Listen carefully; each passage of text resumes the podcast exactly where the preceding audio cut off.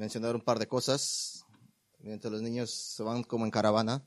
Primero, disfruté la viernes. Este, es una bendición para todos y para mí. Gracias mucho por todas las, las palabras llenas de amor que dieron. Ni si, creo que lloré, me gasté seis cajas de Kleenex. Muy conmovedor, un gozo ser una iglesia que está fundada en la verdad hasta que todos nos vayamos. Y la segunda cosa que quiero mencionar, y ustedes lo han visto anuncios sobre esto, quiero mencionar un aspecto nuevo de nuestro Ministerio de las Mujeres. Siempre he estado involucrado. Asistir a la iglesia. Una nueva ramo anuncia Mujeres de Esperanza. Es específicamente un ministerio de las, ministerio de las viudas. Muy bíblico, muy rico para nosotros alcanzar a las demás. Pero en este particular caso, no solo es un grupo de compañerismo y se junta febrero 9, es también para alcanzar a otras personas. No solamente tenemos viudas aquí en la iglesia, pero ustedes saben, viudas, ustedes saben mujeres que podrían beneficiarse de compañía, pero particularmente de la compañía es las palabras de vida, el evangelio. Así es que estamos orando que esto alcance a otras personas. Así si conoce alguna viuda, que puede usar la compañía, alguien que comprenda de lo que está pasando, por favor invítelas para que vengan. Febrero, en la primera junta, puede tomar eso de las notas del boletín. Vamos, por favor, a Mateo 4, los últimos versículos. Mientras se encuentran ese texto, quiero orar por nosotros. Padre, te damos gracias por esta oportunidad, venir esta mañana, abrir tu palabra. Los tesoros son infinitos, las joyas de la verdad están sobreabrumadoras, Señor. Así, Señor, oramos esta mañana. Que impacte nuestras mentes con el conocimiento de la verdad. Que limpie nuestros corazones, que nos purifiques a causa de la verdad tuya. Y que nuestras almas llenen de conocimiento. Sabemos de un rey que viene. Servimos un Dios que jamás nunca hemos visto y lo vemos a través de la escritura solamente. Habrá un día que todo ojo lo mirará. Así, Señor, que tu palabra abre y que se meta profundamente en nuestros corazones, que nos cambie, que nos haga más como Cristo, que nos limpie toda la suciedad en nuestro corazón, nuestras mentes. Señor, ayúdanos, que estemos santificados, cada día más santificados, Señor. Que honremos a nuestro Señor con nuestras vidas. Oramos estas cosas en Cristo Jesús. Amén. Mateo 4, 23, 25. Al final del capítulo 4. Mateo 4, 23, 25. Y Jesús iba enseñando en las sinagogas de ellos, predicando en sus sinagogas y predicando y sanando todo tipo de enfermedad y todo tipo de todos enfermedades y tormentos. Y por toda Siria y traían a todos los que estaban enfermos, sufriendo de cosas, enfermedades y tormentos endemoniados, paralíticos, lunáticos, y los sanó. Y le siguió mucha gente de Galilea de Decápolis, de Jerusalén, de Judea y del otro lado del Jordán. Bueno, esta mañana vamos a nuestra primera serie de Mateo que hemos titulado La primera venida del Rey Jesús. Se nos ha presentado el enfoque de Mateo en este Evangelio. Está muy claro que el Mesías Rey, prometido en el Antiguo Testamento, ha venido ofreciendo a Israel el reino terrenal y espiritual prometido en el Antiguo Testamento. Este caso ha quedado claro en nuestro examen de Mateo 1 al 4, en los últimos 14 mensajes más o menos. Ahora vemos la transición de Mateo al comienzo del crecimiento del ministerio de Jesús. No hemos visto eso, pero su ministerio va a crecer exponencialmente. Pero de acuerdo al propósito de Mateo, en estos primeros cuatro capítulos, para demostrar que Jesús, este crecimiento comienza aquí. Pero para mantenernos en el propósito de Mateo en los primeros cuatro capítulos, es demostrar que Jesús es el Rey Mesiánico, predicando en el Antiguo Testamento. Y es de hecho, esta es una genuina oferta a Israel de una teocracia gloriosa en la tierra, una nación gobernada por Dios. Esta mañana vemos esta sección final en los capítulos introductorios de Mateo, realmente la piedra angular, el betún del pastel, las cualificaciones del rey. Pasajes anteriores que hemos visto han utilizado evidencia como la genealogía de Jesús, las profecías del Antiguo Testamento acerca de Jesús, la respuesta de José y María al anuncio de Jesús, la respuesta de los reyes magos sabios a Jesús, al porte autoritativo rey de Jesús, en su llamado imperativo a sus discípulos. Y son cosas grandes y maravillosas. Pero ahora Jesús mismo va a demostrar que Él está en una clase por sí mismo. Y de hecho, permaneciendo con nuestro tema del reino, Jesús mostrará más allá de una sombra de dudas sus cualidades inigualables e incomparables como rey. Así es que son innegables y vamos a dividirlas entre 17. No se crea, no vamos a hacer 17. Pero no fue sorprendido usted, ¿ah? Cuatro calificaciones, cuatro. Y son épicas. Cada una de ellas. Cuatro calificaciones. La primera, el rey tiene autoridad sobre Israel. El rey tiene autoridad sobre Israel. Aquellos que son los detractadores de la idea de que el reino de Cristo en la tierra se centrará ante todo en Israel como nación, creo que tiene una batalla cuesta arriba para demostrar que Dios se ha dado por vencido con Israel. Sí, en última instancia, los líderes de Israel rechazaron, rechazarían oficialmente a Cristo, como veremos más adelante en el Evangelio de Mateo. Jesús cambiará su estilo de predicación y condenará oficialmente a Israel por lo que están haciendo y lo que harán al matar a su verdadero rey. Y sí, la oferta de Jesús de ser un rey ahora era una oferta real y auténtica.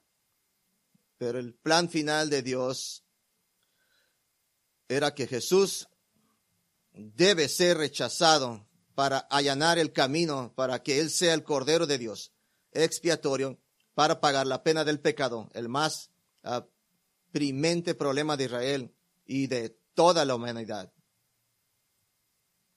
Pero es difícil argumentar que Dios ha rechazado permanentemente a Israel debido a la, a la pletora de pasajes del Antiguo Testamento que predicen que Israel rechazará a Dios y que Dios la restaurará como nación.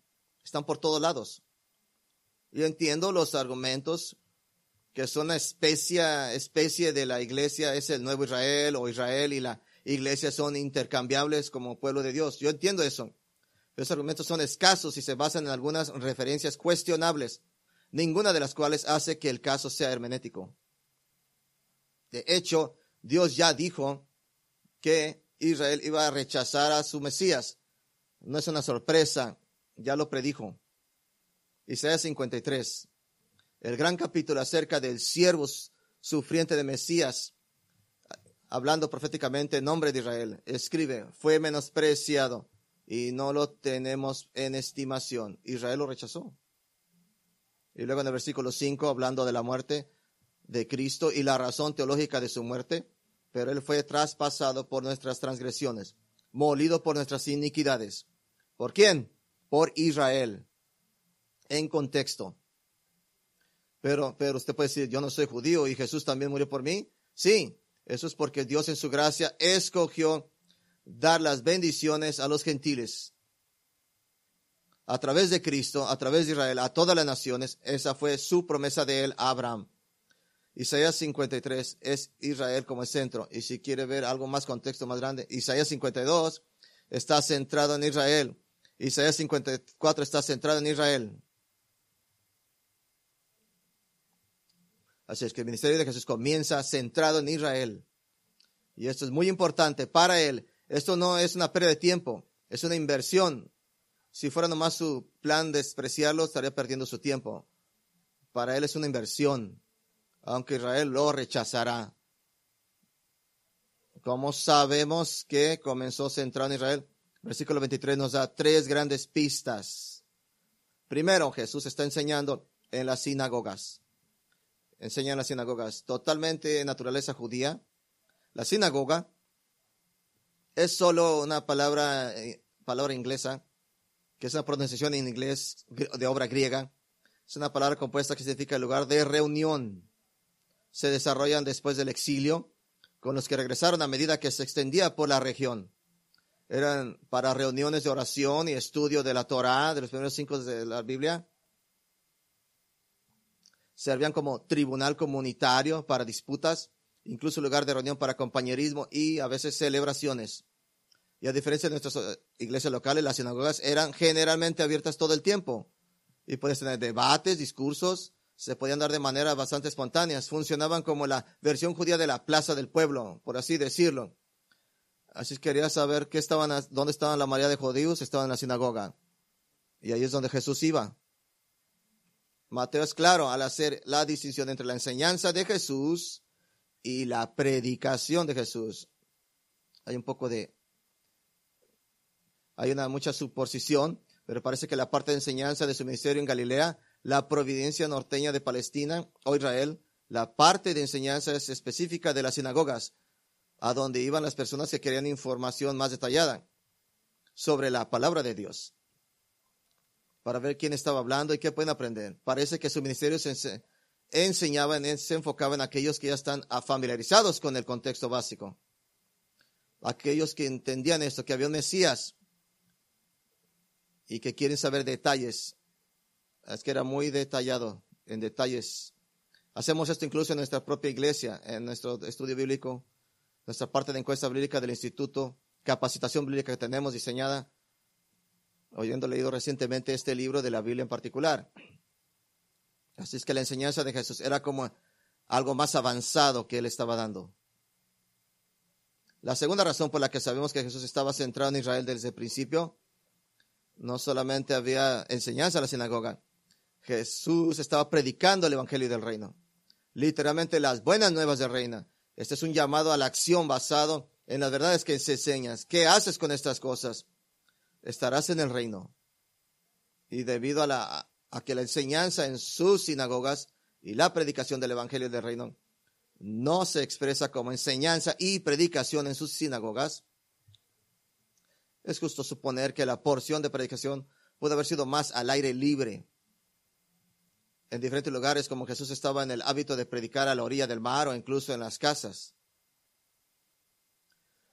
En las sinagogas, las explicaciones de las escrituras y las enseñanzas específicas sobre el reino estaban acompañadas por el llamado más general a responder a este mensaje, que es muy específico para los judíos, porque es a los judíos a quienes Dios promete inicialmente este reino. Los gentiles compartirán, pero Israel es el catalizador y la nación primaria del reino venidero de Cristo. Tercera razón por la que sabemos que Jesús estaba centrado en Israel desde el principio. Comienza sanando solo a los judíos. Solo a los judíos. Palabra griega específica usada en el final del versículo 23. El pueblo se usa 13 veces en Mateo y cada vez se refiere solo a los judíos solamente. Cuando Mateo se refiere a otras personas, usa etnos, es decir, cualquier persona que no sea judía, la mayoría de las veces se traduce como gentiles. Y al final del versículo 23, la enfermedad de la gente. Y, después, más adelante, Mateo 15, en el mismo Jesús afirma que yo fui enviado solamente a las ovejas perdidas en la casa de quién? Israel. Ese fue su primer enfoque primario inicial. Está demostrando que el rey tiene autoridad sobre Israel. Está haciendo inversión en su futura nación puedes identificar la segunda calificación. Segunda calificación. El rey tiene autoridad sobre toda enfermedad. Autoridad sobre toda la enfermedad. Versículo 23. Dice que Jesús estaba sanando todo tipo de enfermedad, todo tipo de dolencia. El texto griego simplemente dice toda enfermedad y toda dolencia. Pero el uso de dos palabras diferentes, enfermedades y dolencia, dejan claro que la intención de Mateo no es solo decir que Jesús sanó a cada persona que tenía una enfermedad, pero que nada estaba mal. Límites. No había evaluadores fuera del escenario, como un evento de estadio, de baloncesto, de falsos curadores, para asegurarse de que la superestrella en el escenario, con la chaqueta brillante, solo viera ciertos tipos de dolencias físicas. Más sobre esto más adelante hablaremos. Jesús sanó cada tipo de enfermedad. Es una palabra general para enfermedad o enfermedad que cualquier tipo que era identificable, que el conocimiento médico del día de aquellos entonces podía al menos nombrar. No tenía esta vez cura, pero tenía nombre. Enfermedad, debilidad, es cualquier otra cosa.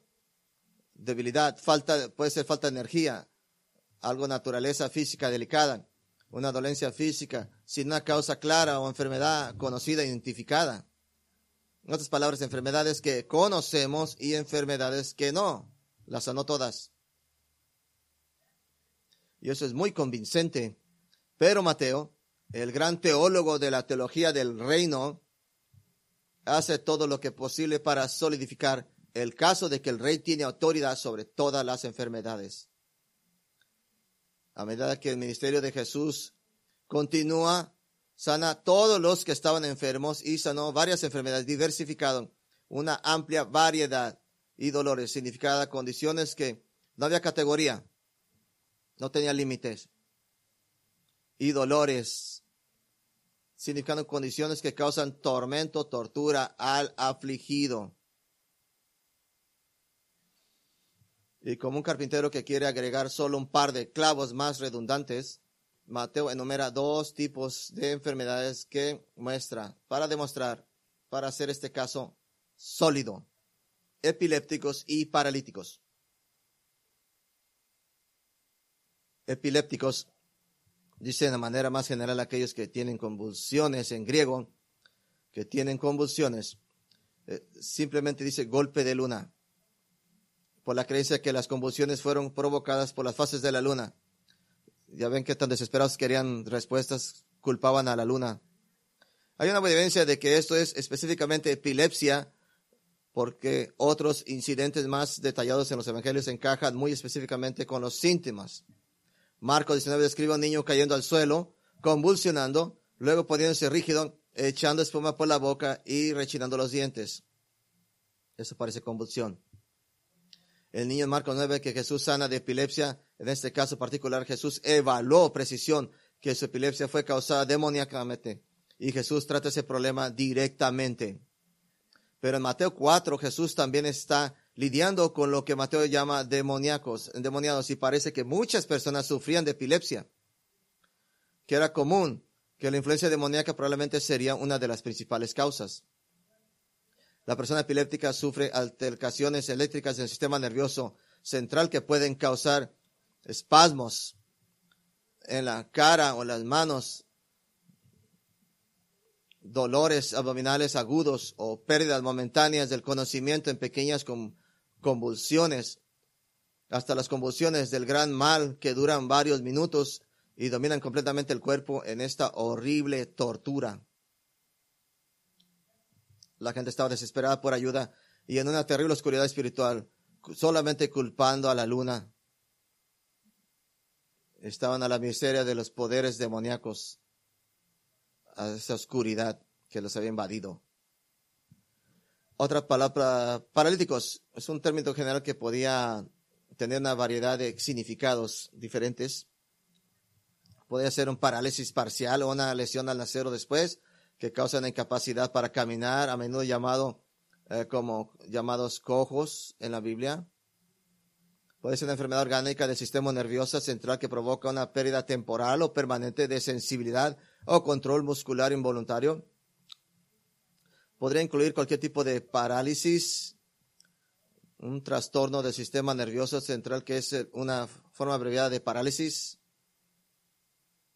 algo que cause parálisis, poder controlar los músculos. El siervo de centurión de Mateo 8 y el pasaje paralelo de, que de Lucas, que es el mismo, fue descrito como paralizado en Mateo 8 y al borde de la muerte en Lucas 7. ¿Qué es eso? Que sufría de una forma fatal de parálisis que comenzó con las piernas y se extendía hacia arriba hasta la que la víctima no pudo respirar. Así es que estaba asfixiando lentamente hasta que lo sanó Jesús. A menudo se ve a Jesús sanando a paralíticos de nuevo parecía una enfermedad aparentemente común en el mundo antiguo. Incluso en nuestro mundo de hoy, con todas nuestras tecnologías avanzadas y con todos los sistemas médicos, con vehículos y edificios accesibles, la parálisis o, el, palsy de los trastornos del sistema nervioso central alteran completamente la vida y en su mayoría son incurables y Jesús los está sanando uno tras el otro, tras el otro, tras el otro. Lo pongo de esta manera, en la región de Galilea, para cuando acabó, todo el mundo podía caminar, todo el mundo. A menos que te imagines que no quiero apresurarme. Quiero que te imagines la escena de personas tras personas tal vez acabando de tener una convulsión de gran mal o en medio de una y de repente liberado de repente y en su sano juicio. Puede imaginar a aquellos con parálisis cerebral que apenas caminan o que su familia los ayuda a llegar a Jesús. De repente teniendo la corriente eléctrica en su cerebro funcionando correctamente y extremidades previamente inútiles ahora en pleno funcionamiento.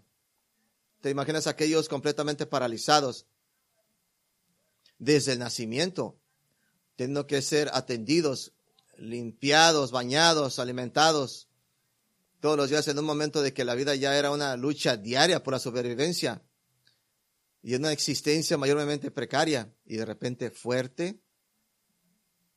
Pudo haber sido una cosa de Jesús declarar, yo tengo autoridad sobre toda la enfermedad pero lo demostró de manera incorrecta, persona tras persona tras persona. El Evangelio de Juan dice que todos los milagros de Jesús se hubieran, se hubieran escrito, hubiera llenado todas las librerías del mundo. No acabarían. Las sanaciones están directamente conectadas con el reino venidero, y esto quiero que entienda usted. Están conectados a una vida que viene. Jesús prueba que Él es el rey, que gobernará, y este reino, así será el reino, un mundo en el cual el rey erradicará la enfermedad a nivel global, a esa escala. Simplemente está mostrando un poquito. Qué tremenda cosa espera en el futuro. Tercera calificación. El rey tiene autoridad sobre todo mal, toda maldad. Sobre toda maldad. Versículo 24, una mención de una palabra, endemoniados, fueron traídos a Jesús oprimidos por demonios. Los demonios son ángeles caídos que se rebelaron y cayeron con Satanás. Satanás es llamado Mateo 12, 24, el príncipe de los demonios. Hay dos grupos de demonios en términos general. Grupo 1 son demonios libres que tienen una libertad limitada para oponerse a Dios como subordinados de Satanás. Esos son ciertamente los demonios con los que Jesús estaba tratando.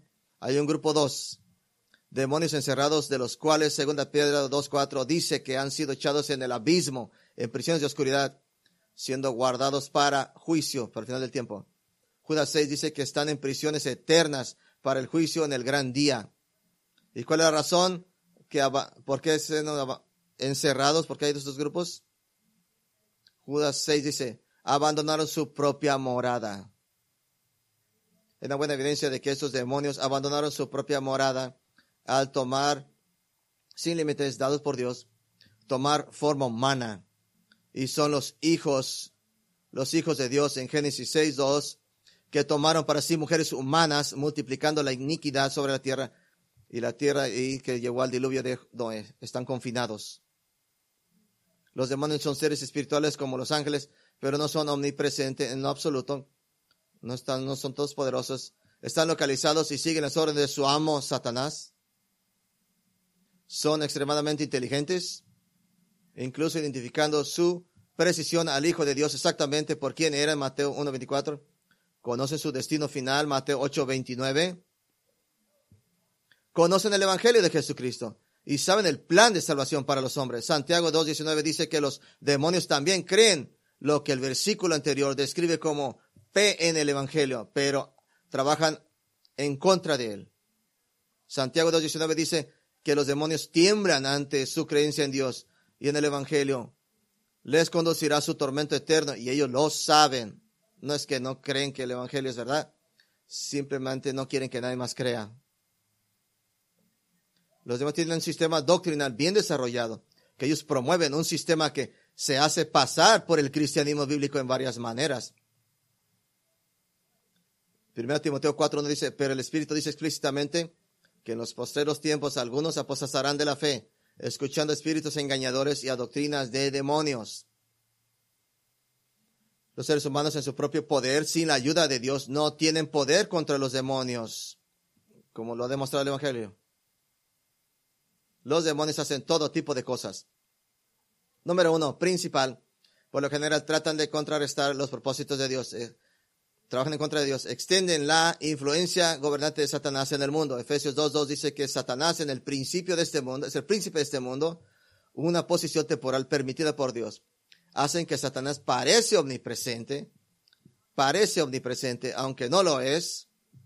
Cuando hablamos de la actividad de Satanás, eso no necesariamente significa que el mismo Satanás, sino aquellos bajo su gobierno. Tres, los demonios pueden infligir enfermedades, pueden poseer animales, Marcos 5, y son expertos en promover falsas doctrinas a través de falsos maestros.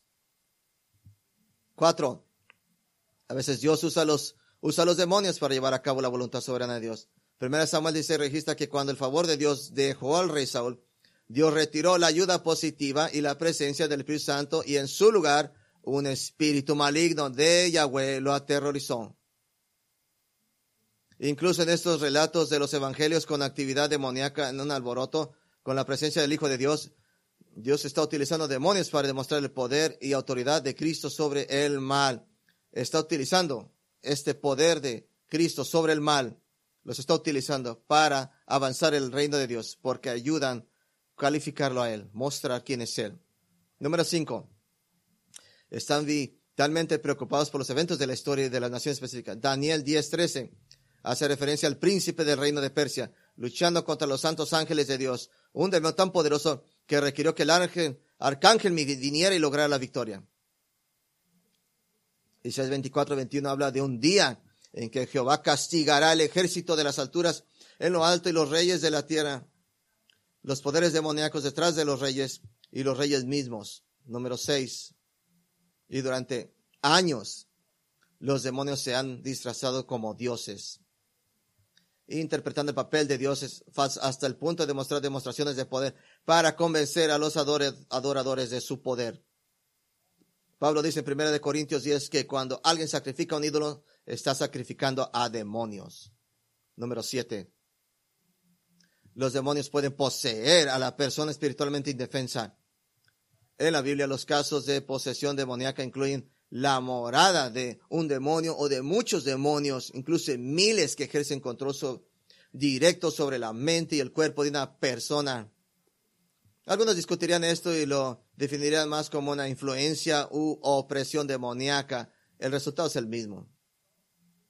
El resultado puede ser problemas físicos o lo que el mundo llama enfermedad mental. Si es en naturaleza demoníaca, no hay una causa neurológica, biológica, menos que eso sea lo que el demonio está causando, causar este problema. Número 8. Quiero ser muy claro en dos puntos que deberíamos. Primero, los cristianos no pueden ser poseídos por demonios. Cristianos no pueden ser poseídos por demonios. El Espíritu Santo mora en él, el creyente en Cristo. Y puede poner de esta manera, no comparte su espacio, su cuerpo. Provee protección. No significa que Satanás y sus demonios pueden ser, tener una influencia negativa. Las iglesias están acosadas por lo que Pablo llama la doctrina de los demonios. Pero un cristiano jamás puede ser poseído. Segundo, estar claro en esto. Nunca en el, en el Nuevo Testamento se llama a los cristianos a expulsar demonios. Jamás. Ni se les dan instrucciones sobre cómo hacerlo con la excepción de que Jesús les dijo a sus discípulos en una ocasión que los demonios más fuertes solo salen con la oración. Así que puede preguntarse, ¿cuál es la cura para la posesión u opresión demoníaca? Usted no tiene el poder de cuando es eso. Usted no tiene ese poder. ¿Cuál es la cura? ¿Está, está listo? El Evangelio de Jesucristo es la cura. El Evangelio de Jesucristo. Porque cuando el Espíritu Santo regenera y mora, la casa está limpia, los limpia, no más demonios. Marcos 3. Jesús ha sido acusado de expulsar demonios por el poder de Satanás. Y responde magníficamente esa acusación. Dice Marcos 3, 23, 26. ¿Cómo puede Satanás echar fuera a Satanás? No puede poner algo como, ¿eh? No está ahí, pero dice, y si un reino está dividido contra sí mismo, ese reino no puede subsistir. Y si una casa está dividida contra sí misma, esa casa no podrá permanecer en pie. Y si Satanás se ha levantado contra sí mismo y está dividido, no puede permanecer en pie, sino que se ha derrotado el mismo. Pero entonces Jesús va un paso más allá y afirma que su habilidad para expulsar demonios prueba su autoridad sobre el mal y su poder superior sobre el mismo Satanás. Dice Marcos 3, 27. Nadie puede entrar en la casa de un hombre fuerte y saquear sus bienes, a menos que primero ate al hombre fuerte y entonces saqueará su casa. El hombre fuerte es Satanás, que tiene propiedad en la casa llamada la mente de una persona, es decir, control, hay influencia demoníaca sobre esa persona misma que está bajo el control demoníaco. La persona que está con capital P entra en la casa, puede atar al hombre fuerte, Satanás, deshacerse de sus demonios, liberar a la persona cautiva de ese horrible tormente y ahora reclamar la propiedad de la casa. Y esa persona es Jesús y solo Jesús solamente. Ese es el hombre. He visto eh, dibujos de Jesús sacando demonios. No es legalista. Nunca miro películas que están poniendo algo de la Biblia. ¿Sabe por qué? Siempre están cortos de la Biblia. Cada vez que prefiero leer la Biblia y no llevarme por películas. Eso tema para otro día. Pero he visto representaciones de Jesús sacando demonios y siempre y parece que está trabajando muy difícil. Nunca hay esa cosa en la Biblia donde Jesús batalla. En Lucas 11 expulsó un demonio que le impedía hablar y el hombre inmediatamente comenzó a hablar. En Mateo 8, Mateo da el detalle de que Jesús estaba expulsando demonios con una sola palabra. No sé cuál la palabra, simplemente fuera. Eso es todo. Marcos 1 echaba fuera demonios y les podía hablar y ellos le obedecían. Lucas 4, los demonios que salían de muchos seguían, tú eres el Hijo de Dios. Pero los reprendieron y los reprendió y les impidió hablar más. Lucas 3 predijo que estaba a punto de echar fuera demonios y lo cumplió. En Lucas 4 impidió que un demonio dañara al poseído mientras el demonio salía. En Mateo, Marcos 8, perdón, Mateo 8, los demonios son obligados a obedecer a Cristo y son enviados a una manada de cerdos que rápidamente van todos a comer al suicidio. Marcos 9, ordenó un demonio que nunca más se le permitió atormentar a un hombre. El testimonio de aquellos que vieron esto en Mateo 9, nunca se ha visto nada en Mateo 9 dice, nunca se había visto como esto en todo Israel. No había comparación. En el capítulo 4, versículo 1, Jesús fue victorioso, tentado por Satanás. Y hablando sobre su victoria en contra apenas de Satanás. Y, y salió balanceado. Salió, escapó de Satanás no, no simplemente apenas se escapó. Él ejerce autoridad sobre los demonios de Satanás con impunidad y facilidad en el momento que él quiera. Inmediatamente está denigrando el reino de Satanás, le está causando erosión a Satanás, mostrando que Satanás será derrotado. En Juan 3.8 dice, para esto apareció el Hijo de Dios, para destruir las obras del diablo. ¿Sabe qué hace Jesús sacando de... simplemente se está calentando. Mm. Eso es todo. Es simplemente diciendo, eh, no han visto nada. Él últimamente destruirá todas las obras satánicas. Y a todos los demonios lo saben. Este es el rey, el que tiene toda autoridad sobre toda la maldad. Cuarta calificación de este rey. Tiene toda autoridad sobre todas las naciones autoridad sobre todas las naciones. Pasamos hace un tiempo que el rey tiene autoridad sobre Israel, pero el gobierno y el reinado de Cristo nunca tuvieron la intención de ser simplemente localizados en Israel. Y Jesús demuestra esto en, este breve relato. Versículo, las noticias sobre él se esparcen por toda Siria. El versículo 24, grandes multitudes, dice, vinieron de Galilea, Decápolis, Jerusalén, Judea y más allá del Jordán. Galilea la provincia norteña de Israel en los días de 300 mil personas en más de 200 pueblos y ciudades. Y Jesús continúa cumpliendo, continúa la esperanza profética y el énfasis dado en, Isaías 9.1 de que una gran luz ha venido a Galilea. La Decápolis, distrito gentil al sur y al este del mar de Galilea, significa las diez ciudades por gentiles, pero también había judíos. Y claro, Jerusalén, muchedumbres llegaron a este, desde Jerusalén hasta el norte.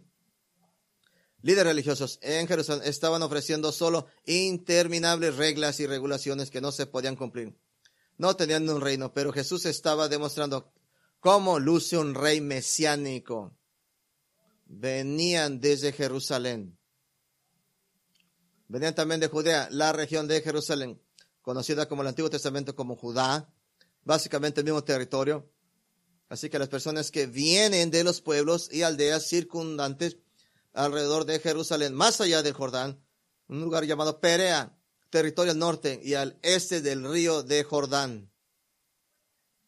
¿Cuál es el punto de Mateo? Geográficamente, Mateo abarca toda el área, le puso un círculo, un círculo alrededor de Jesús. Ahora la palabra se está extendiendo y vemos a lo largo de los evangelios cada vez más y más que Jesús se cruza con los gentiles, representado por este pequeño microcosmos de pueblos circundantes. ¿Acaso de su ministerio de los gentiles? Su fama se extendió a los gentiles de Siria. Ahora también los gentiles están trayendo entre ellos a los enfermos y oprimidos. Así es que Mateo 4 termina con una nota alta de Jesús, absolutamente mostrando sus calificaciones. Y mientras algunos dirían en el reino de Cristo ya ha llegado o que ha llegado espiritualmente, de alguna manera invisible, Jesús ha demostrado claramente lo que será normal en el reino venidero cuando Él regrese. Su primera calificación, tiene autoridad sobre Israel. Salmo 24 describe con esperanza profética la venida del Rey de Gloria al monte santo de Dios. Segunda Samuel 7 predice un hijo de David, sentado en el trono de David sobre Israel para siempre. Y algunos de los evangelios incluso reconocieron esto y lo llamaron a Jesús Hijo de David, ten misericordia de nosotros. Primera calificación, el rey tiene autoridad sobre Israel. La tercera calificación, el rey tiene autoridad sobre todo mal. Satanás es eh, de quien primero Pedro advierte que debemos cuidarnos en esta edad. Él es a quien Efesios 2 llama el príncipe de la potestad del aire, el espíritu que ahora está obrando en los hijos de desobediencia. Él es el que Pablo llama en 2 Corintios 4 el Dios de este mundo. Pero cuando Cristo establezca su reino en la tierra, lo primero que hará, según Revelación 20, es atar a ese Satanás en el pozo del abismo, donde todos los demonios atados y por en referencia lógica, todos los demonios serán atados con él. ¿Puede imaginarse un mundo sin ninguna influencia satánica? Cuarta calificación. El rey tiene autoridad sobre las naciones, todas. Salmo 2 proclama la venida del Mesías para ser rey sobre todas. Hemos leído anterior, Zacarías 14 proclama que cuando Cristo regrese será rey sobre toda la faz de la tierra. Zacarías 2.11 dice que muchas naciones se reunirán a Jehová en aquel día y serán mi pueblo. Y sí, me salté la segunda calificación. Fue a propósito. El rey tiene autoridad sobre todas las enfermedades. Voy a acampar aquí por un momento. Escuche. Escuche esta lógica. Si lo que es normal en el reino venidero es que Jesús ejercerá autoridad sobre toda autoridad sobre Israel, ejercerá autoridad sobre todo mal atando a Satanás, ejercerá autoridad sobre todas las naciones al reinar visiblemente y en persona, entonces, lógicamente, lo que será normal en el reino venidero es que el rey mostrará su autoridad sobre todas las enfermedades. Pero como a las otras tres calificaciones, todavía no. Todavía no. Sin embargo, uno de los mayores engaños que sucede en el reino cristiano es que la sanidad física siempre está disponible ahorita. Siempre la voluntad de Dios. Es que los cristianos con fe verdadera, no se enferman ni se lastiman y son sanados rápidamente de todas estas enfermedades. Así es que esto es algo muy importante, hablar sobre esto de la sanidad divina. Es algo que usted debería esperar normalmente hoy, no de este texto, no de este texto. Jesús no estaba dando una vista previa de cómo sería toda la era y de la iglesia. Estaba dando una vista previa de lo que sería Israel y el mundo podría esperar. Dios sana hoy, no, no por demanda, y no como un curso normal de eventos de sanadores, como Jesús y los apóstoles en los primeros días de la iglesia para confirmar el mensaje del Evangelio. Siempre para utilizar esto para un camino, para pensar en este tema. Advertirles a todos, ser claro en esto. Voy a darles seis ideas de la falsa teología de la sanidad divina. Seis falsas ideas de la teología de la sanidad divina. Primera idea es que la sanidad es siempre la voluntad de Dios. Primero dice, pero esta enseñanza es contraria a la escritura. La mayoría enseña que la sanidad siempre es la voluntad de Dios. Enseñan que siempre la voluntad de Dios, pero el hecho es, algunos de los santos en la, les dejó continuar con las enfermedades. Jacob con su cadera. Pablo dejó a Trófimo enfermo en Mileto. Pablo mismo estaba enfermo en Gálatas 4:13. Los llamados sanadores enseñan que la persona que está siendo sanada debe tener suficiente fe. Y eso los absuelve a ellos de cualquier responsabilidad cuando no ocurre la curación. Pero no todos los que tenían fe en la Biblia, que fueron sanados, ninguno de los muertos fueron sanados porque tenían fe. ¿Alguna otra persona en la Biblia? ¿Algún creyente que Dios dejó enfermos? A todos los sanó. ¿Por qué? Porque todos murieron. La verdadera fe es que Jesús está mostrando aquí es algo que eventualmente extenderá para siempre. Una segunda idea. La curación es un secreto espiritual que debes de descubrir. Un secreto espiritual que debes de descubrir. La sanidad divina se enseña como un secreto espiritual que debes de descubrir. Que debes resistir la enfermedad de la misma manera que resistes el pecado. Lo que quiero, no sé qué dice, quiere decir eso. Que debes de confesar es lo que posees. Así que si hablas de enfermedad, te enfermarás. Si hablas de salud, y estarás bien. ¿Sabe qué es eso? Eso, que sus, sus, es brujería, que sus palabras tienen poder. Dado que el pecado es la causa de la enfermedad, tu enfermedad significa que no has descubierto algún patrón de pecado en tu vida. La enfermedad muestra que estás fuera de la voluntad de Dios de alguna manera. Y el resultado de esta cosa particular en los últimos 120 años es personas desilusionadas, confundidas, desilusionadas, a las que se les dio información espiritual falsa, por cierto, completamente desconectadas del Evangelio bíblico. Tercera idea de esta ideología, la enfermedad es puramente satánica. La enfermedad es puramente satánica, que se supone que toda la enfermedad proviene de Satanás, que nada bueno puede salir de la enfermedad.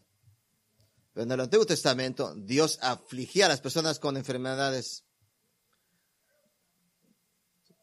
afligió a la casa de Faraón, la casa de Abimelech, a Sara, Raquel, Jacob, a Moisés, primogénito de Ginaab y Abiú, Miriam, Israel en varias ocasiones en números, Ana, Filisteos, los filisteos, el infante hijo de David, Israel otra vez, Jeroboam, Geasí, el ejército completo de Senaraquim, Joram, Usías, la esposa de Ezequiel y también Nabucodonosor.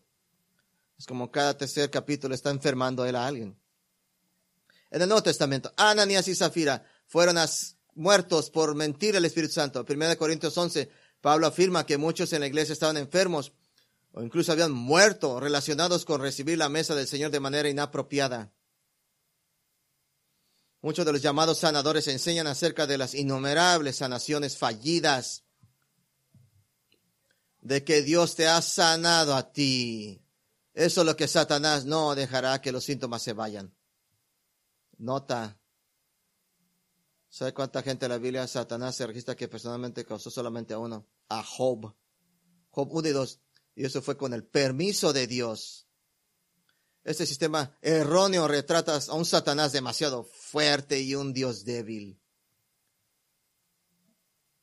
Cuarta idea de esto. Sanación es sinónimo de salvación espiritual. Que sanación es sinónimo de salvación, de salvación espiritual. ¿Cómo puede identificar? Todos son falsos los sanadores. Segundo, el Evangelio siempre se pone a un lado. No se trata del Evangelio. Se confunde con la sanidad con las cosas espirituales. La sanidad se confunde con la salvación espiritual de tal manera que el énfasis principal es la sanidad. En el mismo, con apenas menciones del Evangelio. Si Dios te sana, entonces serás salvo, porque Dios claramente te ha demostrado favor pero es mejor que te sane, no que te haya perdonado. Ese es el énfasis. ¿Cuál es la respuesta? Dios te ha salvado de todos tus pecados. Lo que haga de aquí en adelante no importa. Porque cuando estemos ahí brillando como el sol, estaremos ahí siempre y estaremos bailando. ¿Qué haces en este, qué haces con mi pie en esta vida? No importa, no importa. No puedes, no puedes anivelar. Dios siempre sana a los creyentes. En Génesis 12, la casa de Faraón, Génesis, la casa de Abimelech, Dios lo sanó. Primera Reyes 13, Jeroboam, Anam, Anam, Segunda Crónicas 30, 20, Israel incrédulo. Daniel 4, Nabucodonosor debatido. En el Nuevo Testamento Jesús sanó a un leproso en Mateo 8, diez leprosos que no creían en Lucas 17 y un cojo junto al estanque de Bethesda en Jerusalén en Juan 5 que rechazó a Jesús. Y aún así lo sanó. No puedes poner al nivel sanidad con quinta idea. Quinto error. Sanadores divinos tienen el don espiritual de la curación. Sanadores divinos tienen el don espiritual de la curación. No de sorprenderte. La Biblia nunca habla de un don singular de sanidad. ¿Sabía eso? Ni una vez. Habla de dones de sanidades. Dones de sanidades. Precisamente en el Nuevo Testamento como dones de sanidad. Aparece tres veces en el Nuevo Testamento, 1 Corintios 12. Nunca aparece en ninguna otra lista en el Nuevo Testamento de dones espirituales. Son plurales en griego. ¿Qué significa? Puede opciones, puede haber hechos sobre los dones de sanidad. Ambas palabras son plurales en griego. Varios métodos de curación, varias ocasiones de curación, varias asignaciones de dones en el mismo pasaje, plurales, paralelos, obras de milagros, distinción de espíritus, géneros de lenguas. En otras palabras, hubo numerosas manifestaciones únicas, no comunes, de que la ciudad era temporal y tenía que ser renovada solo por Dios de acuerdo con su voluntad. Hemos visto esto ilustrado. Ejemplo, Pablo sanó multitudes en Hechos 19:11, pero no sanó Epafrodito en Filipenses 2:25 o Trófimo en 2 Timoteo 4:20. No se sanó ni a sí mismo. No sé usted, pero si yo tengo el don de sanidad, yo nunca voy a enfermar de nuevo. Santiago 5:13, la ocasión de un individuo enfermo, no llamó a este individuo a buscar una persona con dones de sanidad o dones de sanidad, sino a llamar a los ancianos. En este caso, esto está conectado directamente a un conocido, confrontó el pecado de cualquiera creyente que se había negado a arrepentirse previamente. Aparte del pasaje de 1 Corintios 12, las ocurrencias de alguien que realmente ejerza estos dones de sanidad son raras y está en establecimiento de la Biblia en el tiempo del Evangelio. Bernabé y Hechos. Pablo fue apedreado casi hasta la muerte. Lista, Bernabé estaba con él, pero no lo sanó. Los dones de sanidad fueron principalmente una señal para autenticar a los apóstoles como mensajeros de Cristo. No fue dado por Dios en ciertos momentos para que usaran como quisieran. Dones de sanidad fueron para autenticar a los apóstoles como los mensajeros del Señor Jesucristo. Hebreos 2.3. Dice, ¿cómo escaparemos nosotros si descuidamos una salvación tan grande que la salvación anunciada previamente por el Señor que fue confirmada por los que oyeron como apóstoles? Testificando también Dios con ellos, los apóstoles, con señales y prodigios y con diversos milagros y con los dones del Espíritu Santo según su propia voluntad. No estoy haciendo, esto es simplemente hechos de la Biblia. Pistolas posteriores como primera y segunda de Timoteo y aún Tito son libros a dónde ir, cómo funciona la iglesia, debe de funcionar. Si la sanidad iba a ser tan frecuente, ¿por qué no se menciona ni siquiera una vez?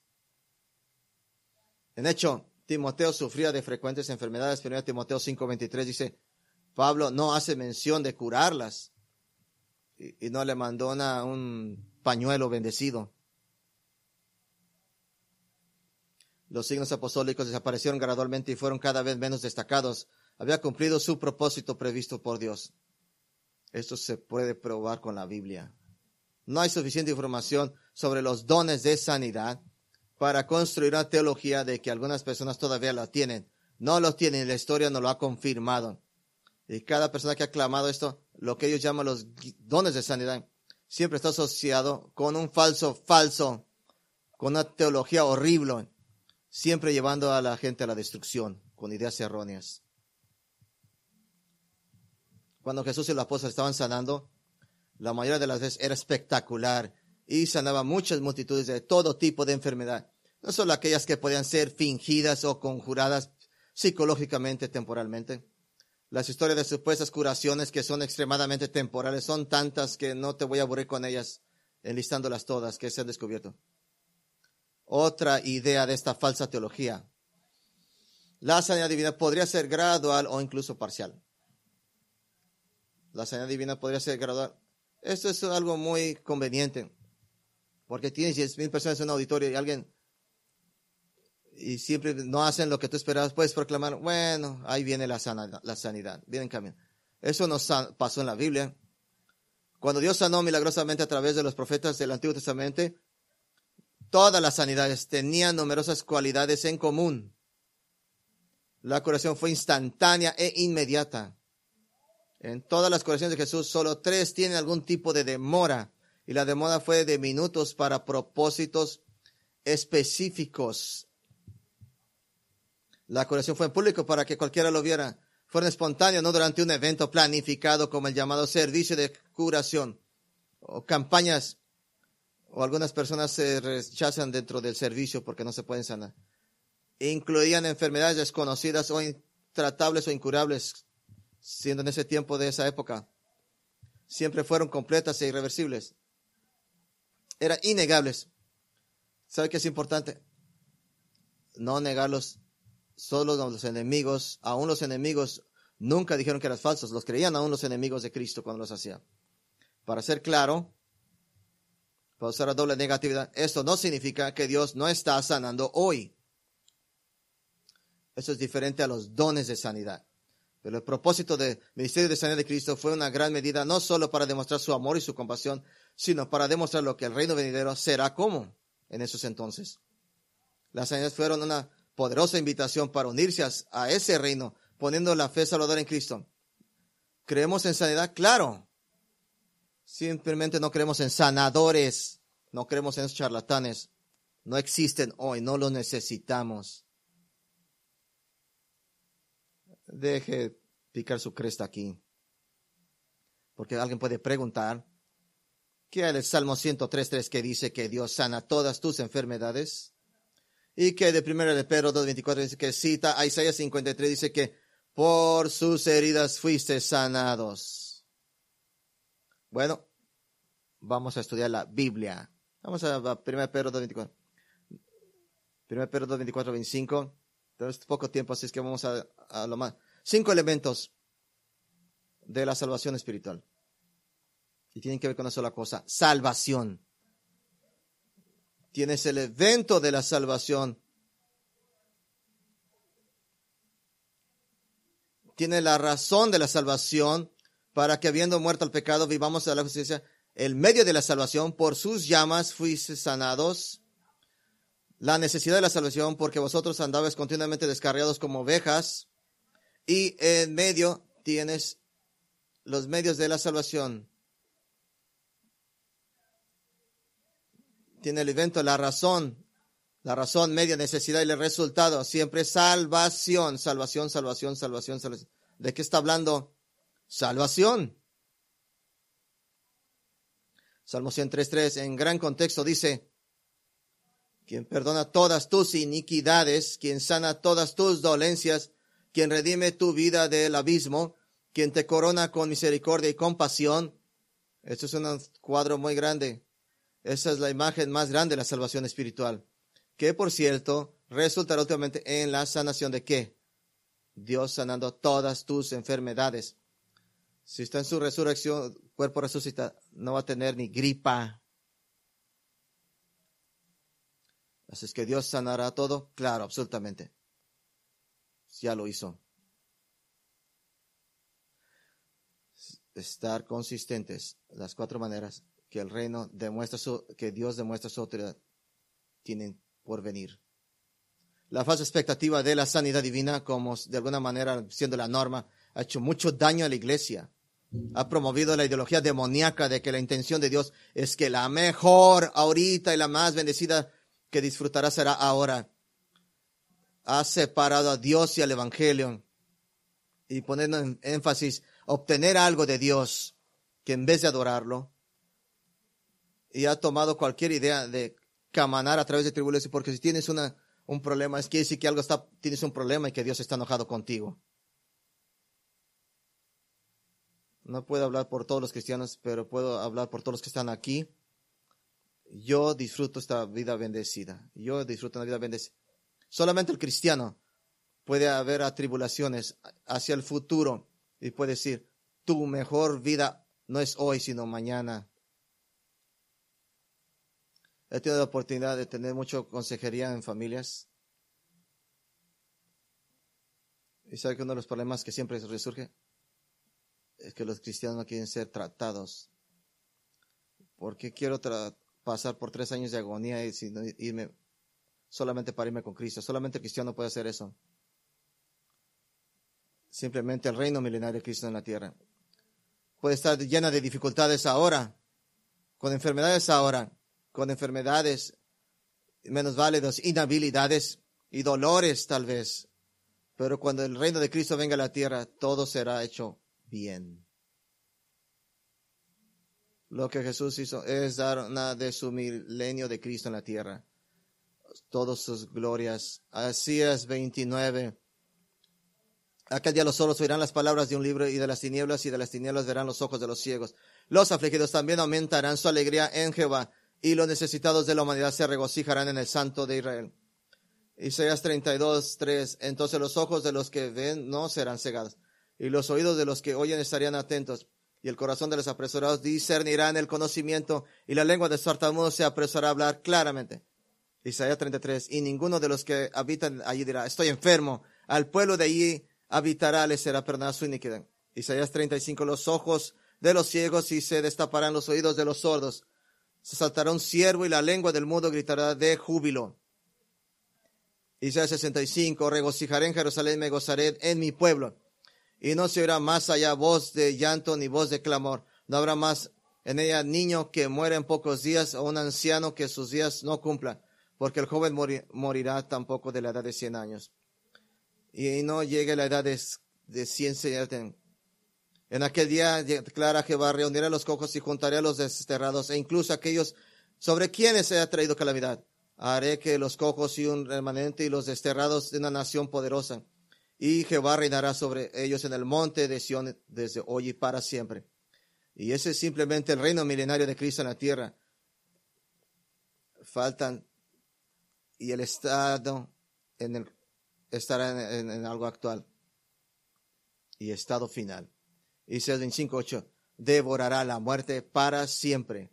Y el Señor Jehová enjugará las lágrimas de todos los rostros y quitará el oprobio de su pueblo de toda la tierra porque Jehová ha hablado.